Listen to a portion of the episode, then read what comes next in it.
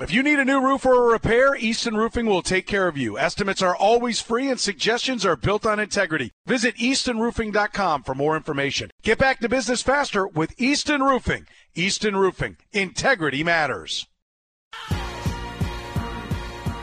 Garrettson and Toth presents The Shift with Jack Johnson on ESPN Kansas City, 1510 AM and 94.5 FM. Good morning, Kansas City. It's another edition of The Shift on 94.5 FM and 1510 AM ESPN Kansas City. I'm your host, Jack Johnson, alongside Marco Marquez. Before we get into our full hour of Super Bowl coverage, let's give a shout out to our presenting sponsors, starting with Garrettson and Toth. They handle the most complex felony, federal, or state criminal defense cases. You'll find them in doing that successfully, helping criminal defendants all over the Kansas City area and Northeast Kansas for years. Also, be sure to visit Kim Hauer and Associates Agency at 105th and Metcalf in Overland Park, or give Kim and her team a call at 913 649 2002.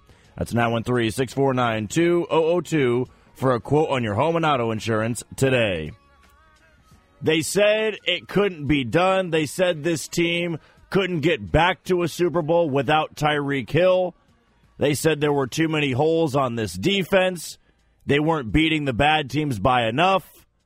They didn't have the overall firepower to win another Super Bowl with Patrick Mahomes. Maybe some were trying to doubt them for other reasons or just to hate. I know not everybody was saying that Kansas City would never become a dynasty because becoming a dynasty is hard. But the Kansas City Chiefs win their second Super Bowl in five years last night after topping Philly 38 to 35 in one of the more thrilling Super Bowls we have seen in modern history. Now, I think there's a couple of things that you can say about this team, and certainly this team, over the course of a 17 game regular season schedule and three postseason games, deserves some criticism. You know, they're not beating bad teams by enough, going through a lull.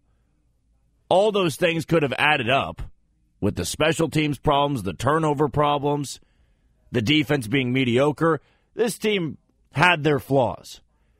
But I think what's so unbelievable and probably terrifying to the rest of the NFL is that in the end, it was always inevitable. This team was always going to find a way to win it all because you have Patrick Mahomes as your quarterback, because you have Andy Reid as your head coach. Patrick Mahomes could retire today. Nobody'd want to see that, but he could retire today and still be one of the most decorated quarterbacks in NFL history, really only behind Tom Brady. When you think about this five year stretch that he's had, two MVPs, two Super Bowl MVPs, and two Super Bowl rings, five AFC West titles, has never played in a road postseason game, it's ridiculous. The numbers this guy's been able to put up. Now, I saw on Twitter last night people making fun of Patrick Mahomes for limping with an ankle injury and then five, ten minutes later being able to jog into the locker room. Listen, he was dealing with a ankle sprain. The severity of it, we won't really know because we weren't in the locker room with Patrick Mahomes. We aren't Patrick Mahomes. We don't know how badly it was affecting him. But to be able to win a Super Bowl against this defense, put up 38 points on this defense, it says a lot about who he is and the Chiefs going out and getting a guy like that. To understand that when you find a franchise quarterback, it's little things like that. And maybe it's not little, but to have a quarterback that can play through injury, to have a guy that can be so coachable. When people are looking and people in the front office are looking for a franchise quarterback, sometimes they overexert themselves in trying to find maybe the right fit, the guy that's oozing with talent, but some of the things you just are born with the coachability aspect, the positive attitude, the, the leadership mentality. Some guys have it, some guys don't. That's not something you can teach a player. And Patrick Mahomes has it. When the Chiefs are down by 10 at halftime, I'm sure it was oh, gloomy wherever you were watching the game, whether it was at a house or at a bar. Certainly where I was, there was not a lot of excitement. They knew, or everybody in the bar knew, that, hey, Patrick Mahomes is now going to be dealing with that ankle at 50, 60%. Who knows? If he takes a snap in the second half. You know, Chad Henne was warming up. You're down by 10. The defense had been bad, aside from one gifted fumble return touchdown by Nick Bolton but they couldn't stop Jalen Hurts in that offense. But I'm sure in the locker room, nobody was concerned. Nobody was worried because Patrick Mahomes doesn't let this team get down, get worried. And when they're down by 10, I think everybody knew. You need one drive to open up the second half, you score, and the momentum is completely flipped. And that's exactly what this team did. And once they got that touchdown, I think everybody sort of exhaled and went, all right, now we go. Now this defense can get one stop and we're right back in it. Now, I don't want to just spend the first 30, 40 minutes praising Patrick Mahomes, who was great last night. One incompletion in the second half. He was 13 of 14 in the second half, three touchdowns, no picks. And we spent a lot of our time on Friday going over our three heroes of the game, and three keys was back on Wednesday. What did we say? They got to win the turnover battle. Check. We said Nick Bolton was going to play a factor. Check. We said Kadarius Toney was going to play a factor. Check. Offensive line was going to have a huge part in this game. They didn't allow a damn sack against the most lethal pass rush we had seen since the 85 Bears. They'd had, what, 77 sacks on the year? Ridiculous numbers. The offensive line came to play. The special teams, aside from the Harrison Butker missed kick, came to play. The defense got stops when it mattered most. And now the Chiefs, for the third time in franchise history, are Super Bowl champions of the NFL. We'll take it for granted, I'm sure. I think you can appreciate the greatness the Chiefs have had this great run over the last five years or so. But sometimes you can't truly grasp what they are doing, what they've been able to accomplish. I mean, it's just a willy nilly. Haven't had a road playoff game in five years. Have only known nothing but AFC championship games at home at minimum. And now, for the second time in five years, you're Super Bowl champions, Kansas City. And it's because of the structure. We talk about structure all the time. The talent with this team, the coachability of these players. And let's go around this team right now and really give praise where it's due. Now, Patrick Mahomes, by far and away, deserves a lot of praise. He was the Super Bowl MVP. I think the offensive line had their best game of the season, and it is a lot easier said than done to put that pressure on an offensive line and go, you have to play your best game of the year and actually backing that up with your best game of the year against the best defense you faced all year. Some teams could play really well. Some offensive lines could play well, could play respectable, keep their team in it. The Chiefs dominated up front. It was so impressive to see. And because Patrick Mahomes had a banged up ankle, they knew they had to be perfect. Orlando Brown Jr. was winning off the ball a hell of a lot more than we had seen in the regular season. Andrew Wylie, a guy that got a lot of criticism all year long just for being the odd man out in that line that lineup. Orlando Brown Jr.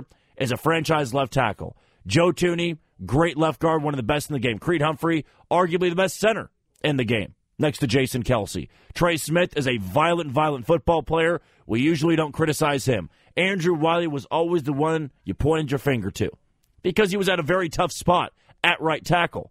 When you're at a tackle position, you're going to be beat a lot. And earlier in the year, him and Orlando Brown Jr. gave it the most pressures of any other tackle in football.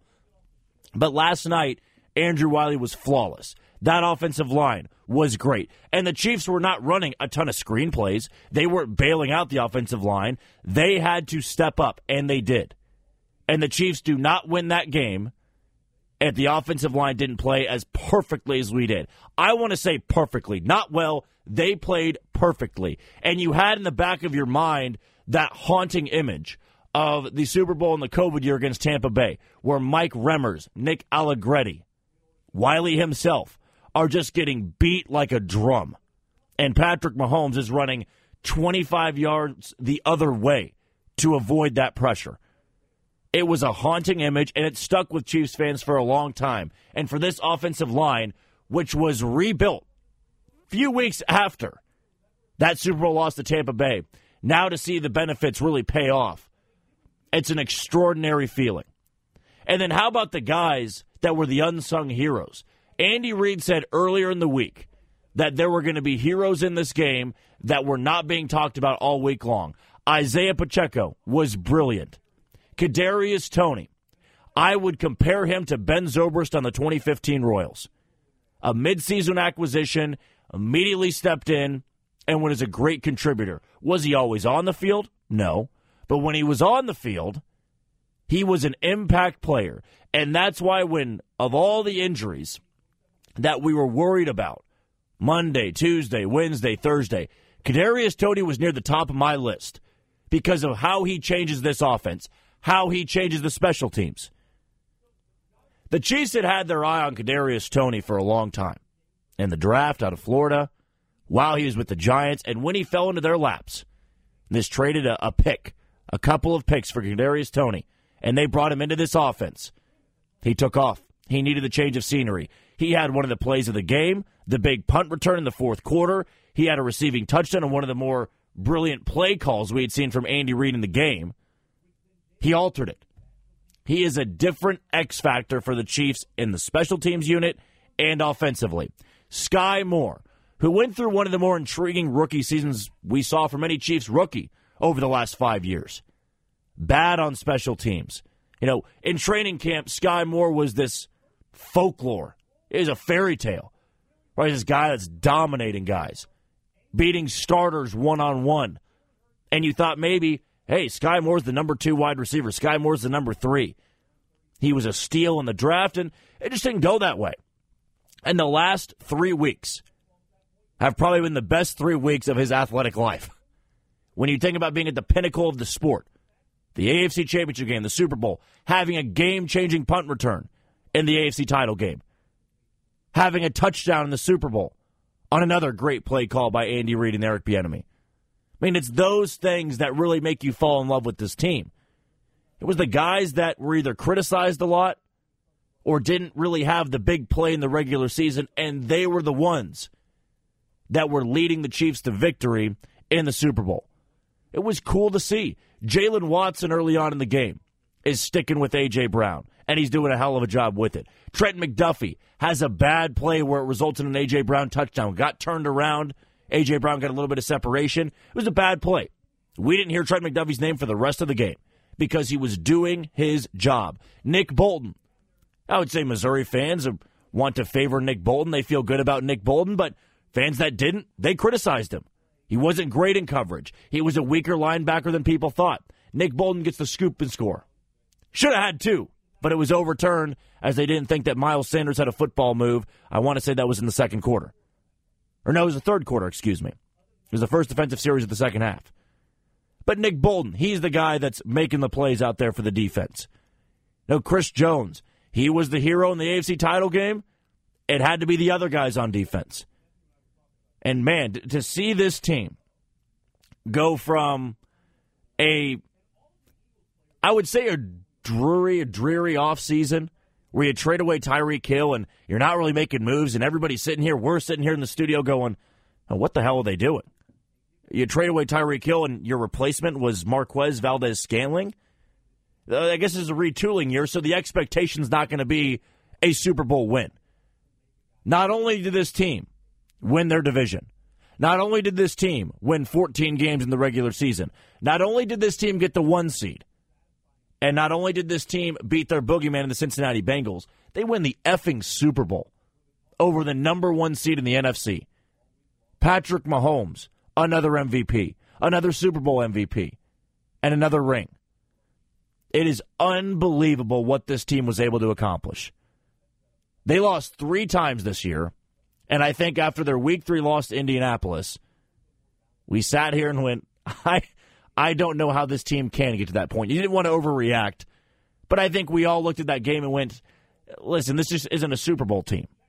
At least not right now. They could hang 40 plus points on the Cardinals. They could beat the Chargers in a thriller. But then to play the Colts and Matt Ryan and lose, you thought, man, is this team really going to be the same without Tyreek Hill? And it is really, really hard, as everybody is fully aware. It is really damn hard to get to the Super Bowl, let alone win it. And the Chiefs make it look so easy.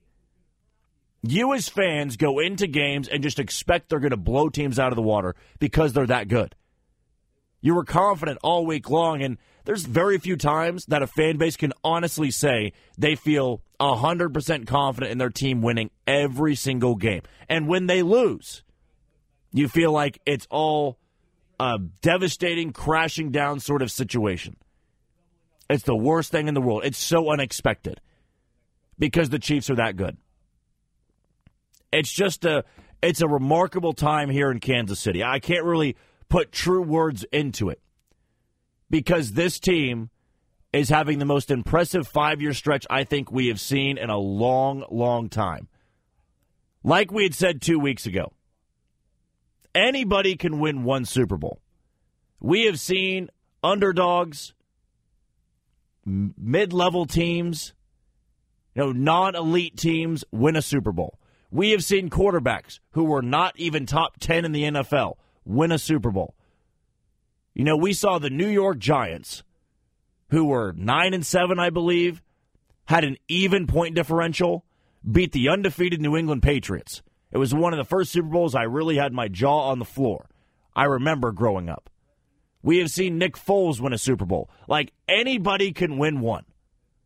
I know the Denver Broncos were a really good team, but Peyton Manning, with maybe 50, 60% health, won a Super Bowl in his final year of his career. Like you could build the right team and win it. To win two, that's different.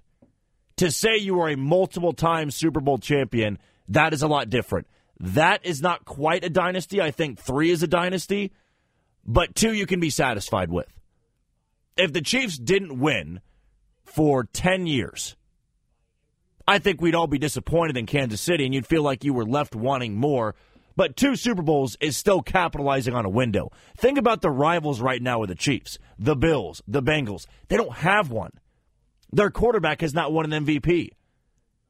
The Chiefs just rack up all the accolades. They're the big bad bully. They're the bully on the block that constantly keeps every other kid at arm's length.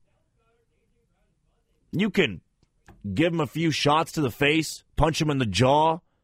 They'll spit out their tooth, their tooth and blood, and then keep you at arm's length again, or put your ass on the floor, or put your ass in the concrete. They're just a team that no matter what they're faced with, no matter what adversity they go through, they always overcome it. And yeah, they may have a couple of losses in the regular season. They may go through some injuries. At the end of the day, though, this was always seemingly inevitable. And all off season long, this last off season, I mean, you had talking heads in the media say they're maybe the worst team in their division. They don't even have the best quarterback in their division anymore. The Chargers, the Raiders, the Broncos, they were more aggressive. The Chiefs got worse. They retooled. They got younger. They got cheaper because they were looking down the road. And in a year where they were looking three, four years ahead of schedule, they won a damn Super Bowl. It's not supposed to be this easy. The Chiefs went 17 and 3 this year. 17 and 3 without Tyreek Hill. They were better without Tyreek Hill and now we're set up better for the future. Front offices make tough decisions like that. They have the the tough approach of going, "All right. Our window is getting smaller because our players are getting older. Travis Kelce's not going to be here forever. Chris Jones is not going to be here forever. And they let Tyrann Mathieu walk, a leader of the defense. They traded away Tyreek Hill because they were looking to 2025, 26, 27, because they still wanted to be a Super Bowl contender in those years. And in the year where they sort of took a step back roster wise, they won the damn thing. Unfreaking believable what this team accomplished. 17 and 3. Best season in franchise history after trading away a Hall of Fame wide receiver and replacing him with guys that were either rejects from other places or weren't getting the big time money anymore. Juju Smith Schuster, who we said was going to be one of the heroes in the game and wanting to get him the ball early on. They got that done. Juju was banged up last year with Pittsburgh, missed a lot of time. The Chiefs gave him a one year prove it deal. And damn it, did he prove that he was worthy of being a number one wide receiver. Marquez Valdes Scantling was never a number one, never a number two, but in Green Bay, it was time to move on. And the Chiefs said, hey, you're not Tyreek Hill, but we like what you can do with your route running, going over the top, your breakaway speed, your yards after the catch. Come join our offense. And he thrived. Sky Moore was a second round pick. He went to a smaller school in Western Michigan. And when it was all said and done, I think you can say it was a successful year one in Kansas City for Sky Moore because he finished with such a strong presence in that offense. He matured, he got more confident, and that's growth. That is amazing to see with rookies on this team. Kadarius Toney was a reject with the Giants, considered a first round bust. He needed a change of scenery. He got one. Two immense plays in the Super Bowl. I could spend the next 30 minutes going position by position and say how much that player impacted this team this year. It was all about growth. And it's the leadership, it's the foundation, it's the culture that starts from the bottom and goes all the way to the top. Chiefs a winner in Super Bowl 57 38 to 35 over the Philadelphia Eagles. You're going to celebrate this one for a long, long, long time. It feels so good to say you have that second Super Bowl ring in five years than just having the one. You've been to three, one, two. You're inching closer to having one of the best stretches we've ever seen in NFL history. And now the Chiefs are the betting favorites to win Super Bowl 58. Marco, you haven't slept since last night. Did Chiefs post game? Did the Border Patrol this morning? And you're still showing up here. You've got your Chiefs pullover on. You don't even look tired. Hell, you probably didn't even drink coffee. You're a machine uh. because you've gotten all this content for the last 12 hours, basically. What were your takeaways? What are your feelings? You growing up in Kansas City, myself growing up in Kansas City. I think for me, this is the most important, most meaningful win I've ever seen the Chiefs have, winning last night in the Super Bowl against Philly, more so than winning the one against San Francisco. This one, I think, just means more to myself, mm-hmm. to Kansas City. What say you, Marco? What did this mean last night for you? Uh, to steal a phrase from the SEC, it meant more, literally. Last night's Super Bowl did mean more, and it's okay to say that because the first Super, the Super Bowl 54, that was the first experience for many of us, if not all of us, because the Chiefs hadn't been there in over 50 years. But they did it with a team that was built up of guys that hadn't been there before, hadn't won one before, and that hunger was there. And they had to recreate that. And that's why this second one means more because not only does it mean not not only do you did you do it did the Chiefs do it with the quarterback of the future. He got over that hump of getting another Super Bowl. But also Andy Reid, the head coach, got over the hump of winning another Super Bowl it's it's a it's it's a, it was a statement win nonetheless too. Let's not forget the Chiefs were not the betting favorite and definitely weren't the public uh, favorite going into this game. They were considered the underdog and they not and so it, was a season of writing off. And so Travis Kelce said it perfect yesterday during the post game um, that they that that oh, and I'm losing it now in my head. This is what happens um, when you've been hearing Chiefs players all day. but he meant he, he talked about when, oh, the next time you talk about the Chiefs, put some respect on it. The Chiefs felt disrespected all season, and although there was the the the Chiefs hometown radio guys knowing who the who the Chiefs are, not buying into the national uh, national talking heads. It's it's you, you take those things t- personal. And Kansas City, that's what makes the city so special. Is that in Philly too? That's why the Super Bowl is so great in so many ways. The fan base is the pride that they take in their own local teams and the way they attach in the way that they the people attach themselves uh, emotionally emotionally to their uh, to the to their respective teams. It's just it's it, you're going to see on Wednesday when it's time to party in the parade uh, just how much this one means not only to the players, which I'm really excited really excited to see the stage presence there again, but uh, just the fan, just the fans, man. I mean, catching. Gl- I had so much fun just watching the TV news last night of just the town town people acting silly. Um, it was it, they they it, there was there was a sense there too where it's like it wasn't the people's first time celebrating and witnessing this, but it was definitely a um, moment of relief and a moment of that's uh, that that finally.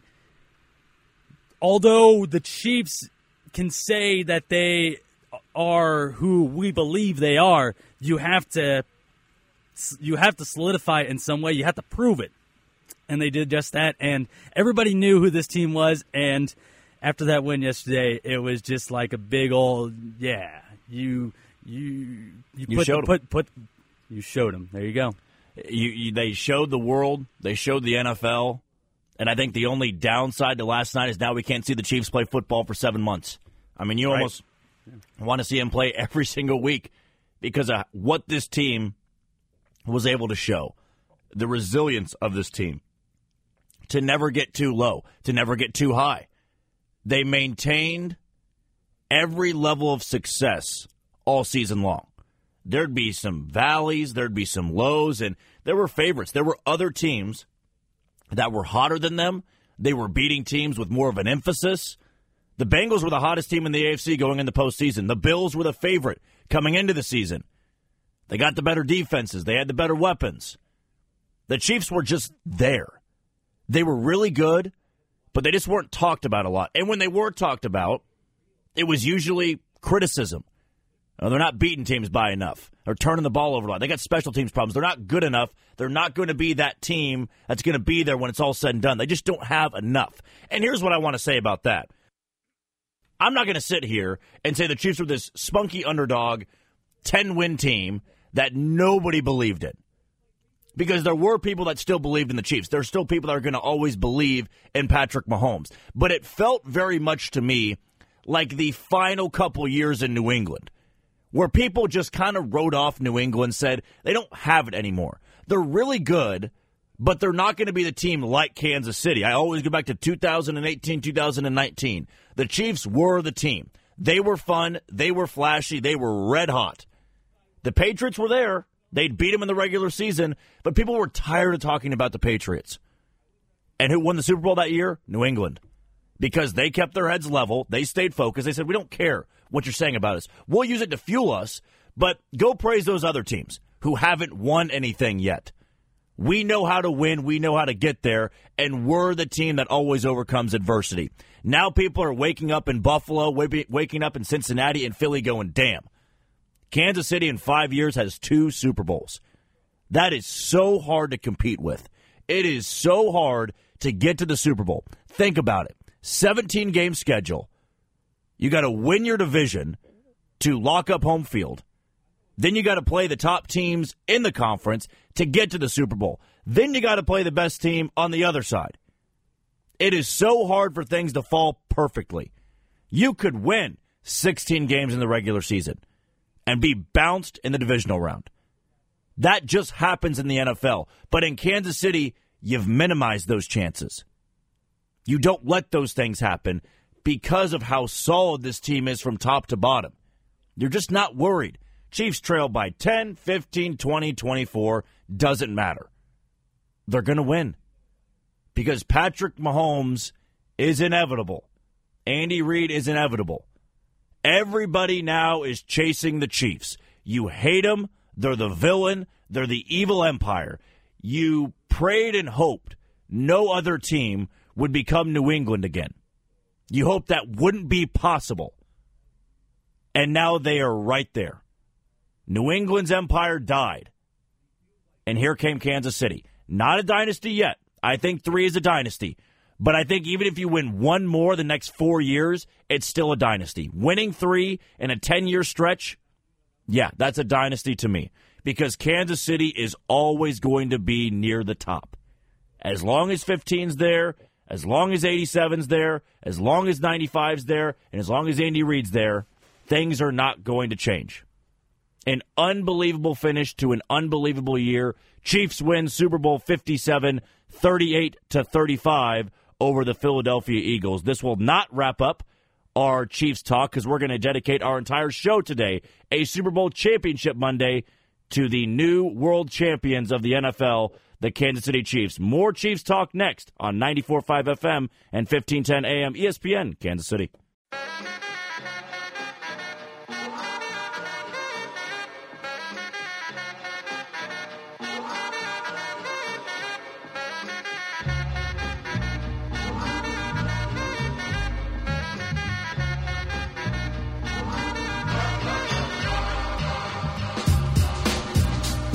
The Kansas City effing Chiefs are Super Bowl champions of the world, and it has never felt better on this Monday morning. I'll be completely candid.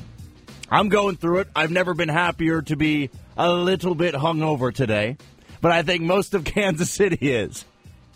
You have to celebrate when you're in a time like this.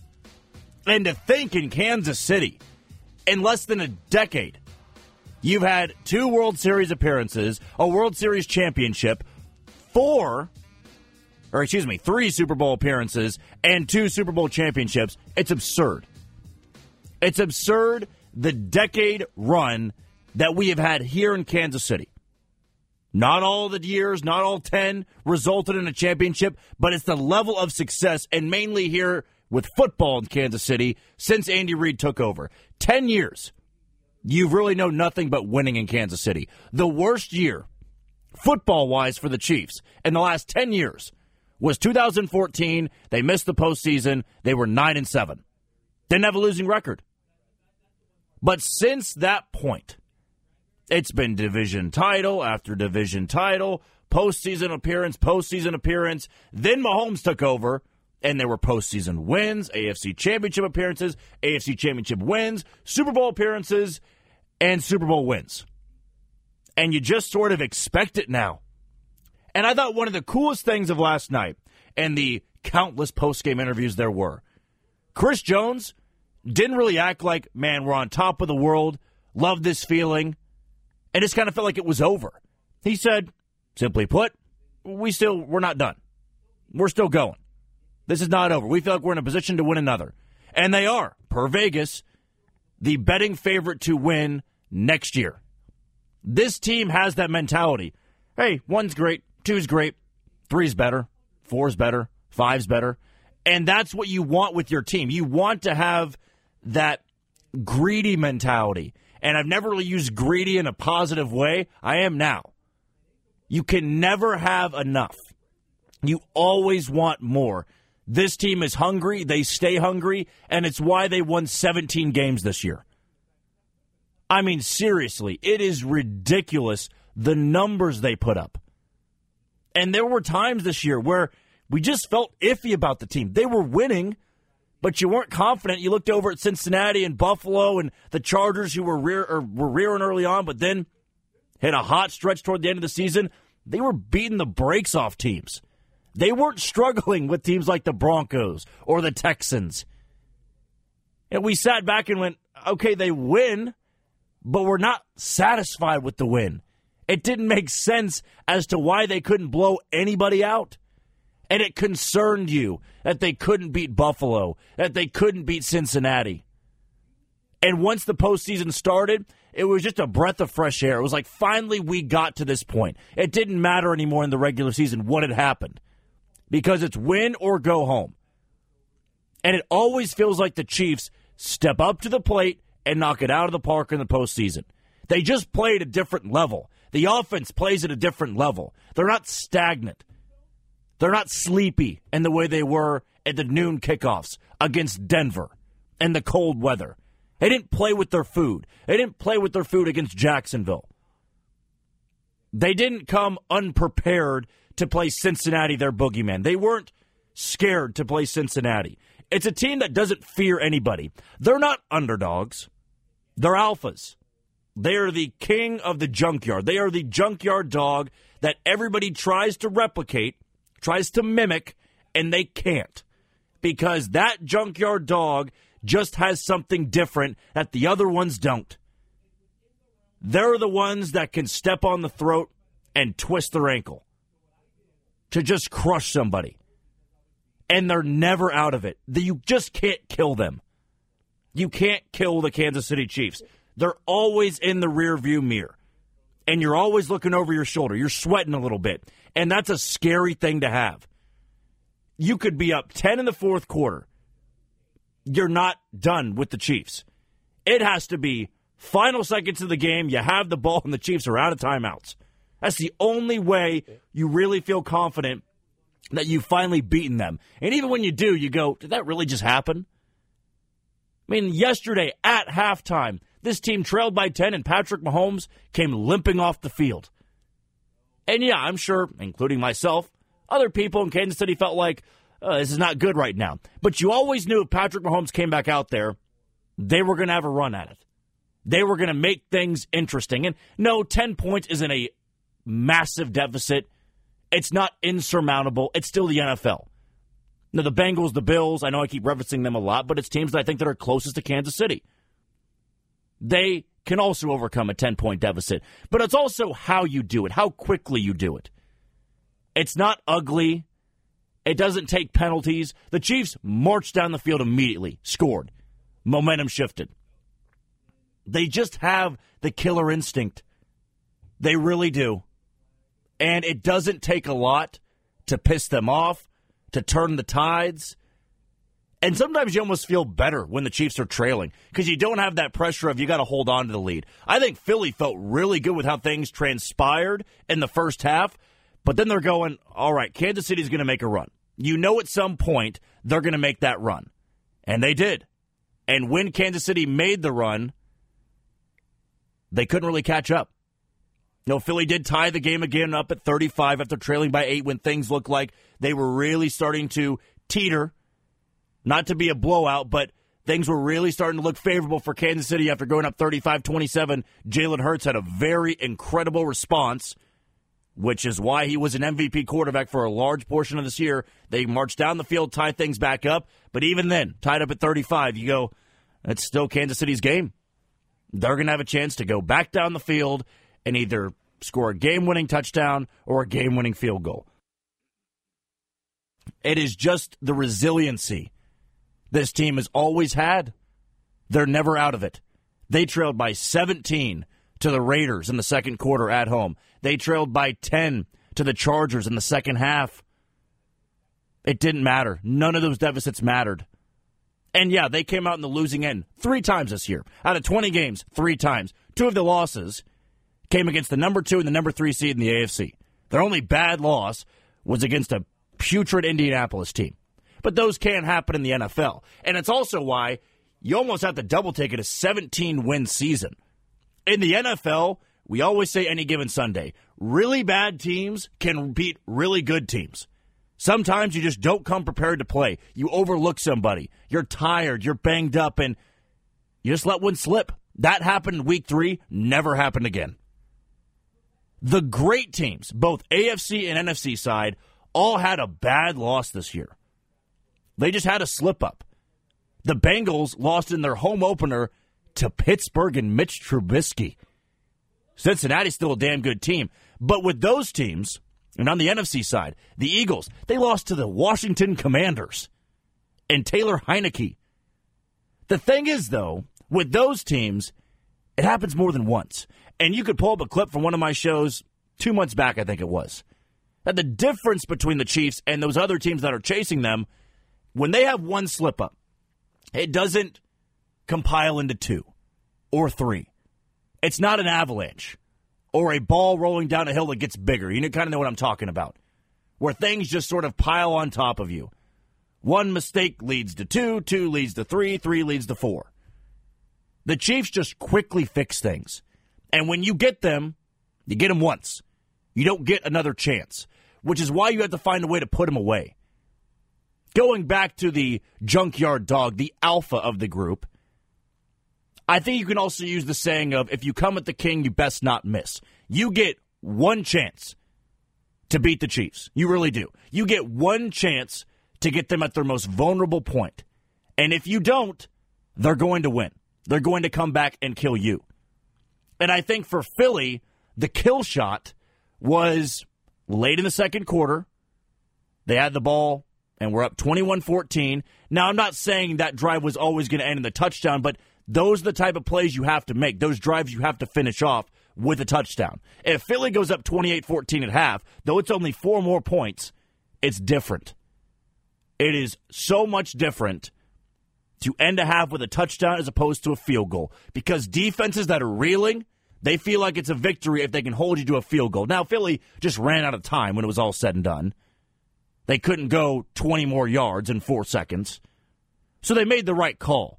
But it's just little things like that. And how hard it is to beat Kansas City. How you have to go over the top. You just have to be much better at certain facets of the game. And they weren't. Their running game, which had dominated all year long, non existent.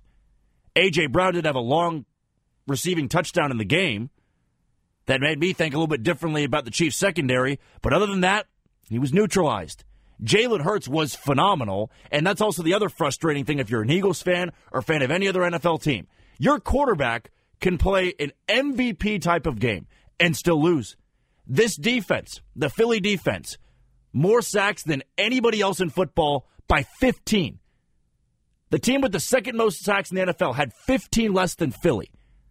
They had the most sacks in the NFL since the 85 Bears, the best defense the NFL has ever seen. They had zero last night. No sacks. They were completely held in check. And we talked on the show last week. They were going to get theirs. I was wrong. I said Philly was going to get theirs. They're going to have two or three sacks, but you just can't let it come at the worst possible times. The Chiefs' offensive line, flawless. Patrick Mahomes, flawless. Receiving corps, flawless. Travis Kelce, flawless. And even when they made mistakes, quickly fixed, just like they'd done all season long. It's the epitome of the 2022 2023 Kansas City Chiefs. They make a mistake, quickly fixed. Doesn't happen again. Harrison Butker doinks the 42 yard field goal. Now, I know it was a 27 yarder, but didn't miss an extra point after that and hit the game winning kick. That's what you ask for. You have to move on. It's a short term memory in this game, like it is in basketball, like it is in baseball. You can't let things spiral out of control, things pile on top of each other. Short term memory. And the Chiefs have that. And the Chiefs had that last night in a 38 35 win over the Philadelphia Eagles. Now, Marco, I do want your thoughts on this because if we're going to go over the entire, I guess, summary of this game, the one thing we have not talked about with just nine minutes or eight minutes to go in the show is as Josh Briscoe is passing by the window here, dancing his way. A tall boy? A tall boy. It's a great day in the office, it, as it can be on a Monday, as good as it can be on a Monday. It feels like a Friday. It's great. And I'm, you know, I got a little bit of a headache, yeah. voice a little bit hoarse, but you still feel good. But the thing we have not touched great. on, Marco, mm-hmm. is this controversial holding call that set the Chiefs to, to set them up to kick the game-winning field goal to go up 38-35. The hold on James Bradberry when he was defending Juju Smith-Schuster. Juju said he was held. James Bradberry said it was a hold. But I'm seeing all over Twitter, all over the media saying you can't make a call like that in the game. You can't let that decide the game. Well, if you're admitting it's a hold, mm-hmm. and I know that maybe the, the bias is coming out here, but seriously, just not call it. What, what about the other way around here? If they don't call it, and you have that snapshot of James Bradberry holding Juju's jersey, what are we going to say? You can't miss calls in moments like that. Yeah. And I think that, yeah, it's unfortunate for Philly and Philly fans that their season was decided on a holding call that is probably less than what the usual holding call is. We've seen guys get mugged and not be called. But it was textbook holding. He had his arms around his hips. He turned him. He held on the jersey. That prevented Juju from getting the five, ten yards of separation he needed for the touchdown. Right. So to me, I'm going, why is there controversy? You have your cornerback saying he held. Mm-hmm. You're saying you have Juju saying he held. Carl Cheffers, who I know everybody's opinion on in Kansas City. Carl Cheffers said it was textbook holding. There's no controversy. No debate between the refs. No debate at all. And we're still sitting here going, you can't make a. I am so upset you can't make a call like that in the Super Bowl. We'd be saying the same thing if it wasn't called. That mm-hmm. you have to make a call like that. You can't miss a call like that in the Super Bowl. Now, I know Kansas City, you're on the positive side of things. In Philly, or if this was the other way around, and let's say L'Jarius Sneed was called for a play like that, we may be having a much more heated Monday morning show. Mm-hmm. But when you look at it and you look at the snapshots, the whole, that's why I always hate when you have people debating calls. They slow things down and show one angle and go, how is that a hold? Just turn the damn camera and see the jersey being held. Mm-hmm. It's textbook holding.